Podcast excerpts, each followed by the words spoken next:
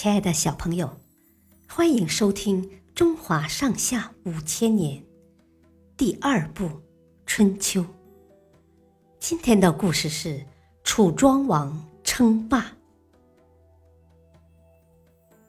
强大起来的楚国，在几年的时间里，征服了南方的诸多小部族，还打败了宋国。不久，又打败了戎族。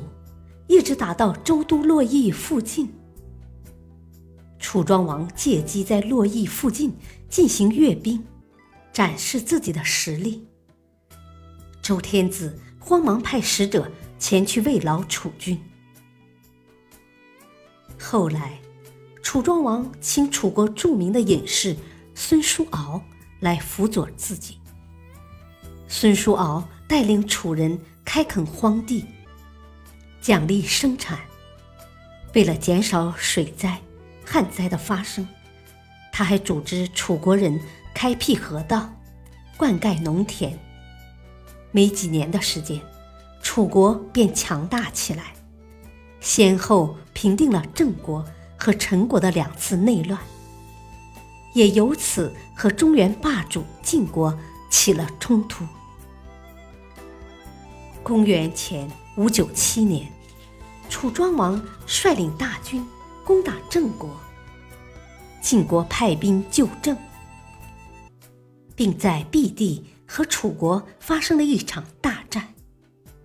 楚国从来没有打过这么惨的败仗，人马死了一半，另一半逃到了黄河边。可船少人多，士兵争着渡河。许多人都被挤到水里淹死了。有人劝楚庄王追上去，把晋军赶尽杀绝。楚庄王却说：“楚国自从城濮失败以来，一直抬不起头来。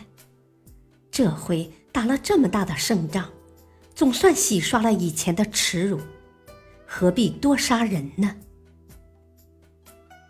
于是下令收兵，让晋国的残兵逃了回去。从这以后，楚庄王当上了霸主。从齐桓公、晋文公、宋襄公、秦穆公到楚庄王，春秋时期共有五位国君称霸，历史上称他们为春秋五霸。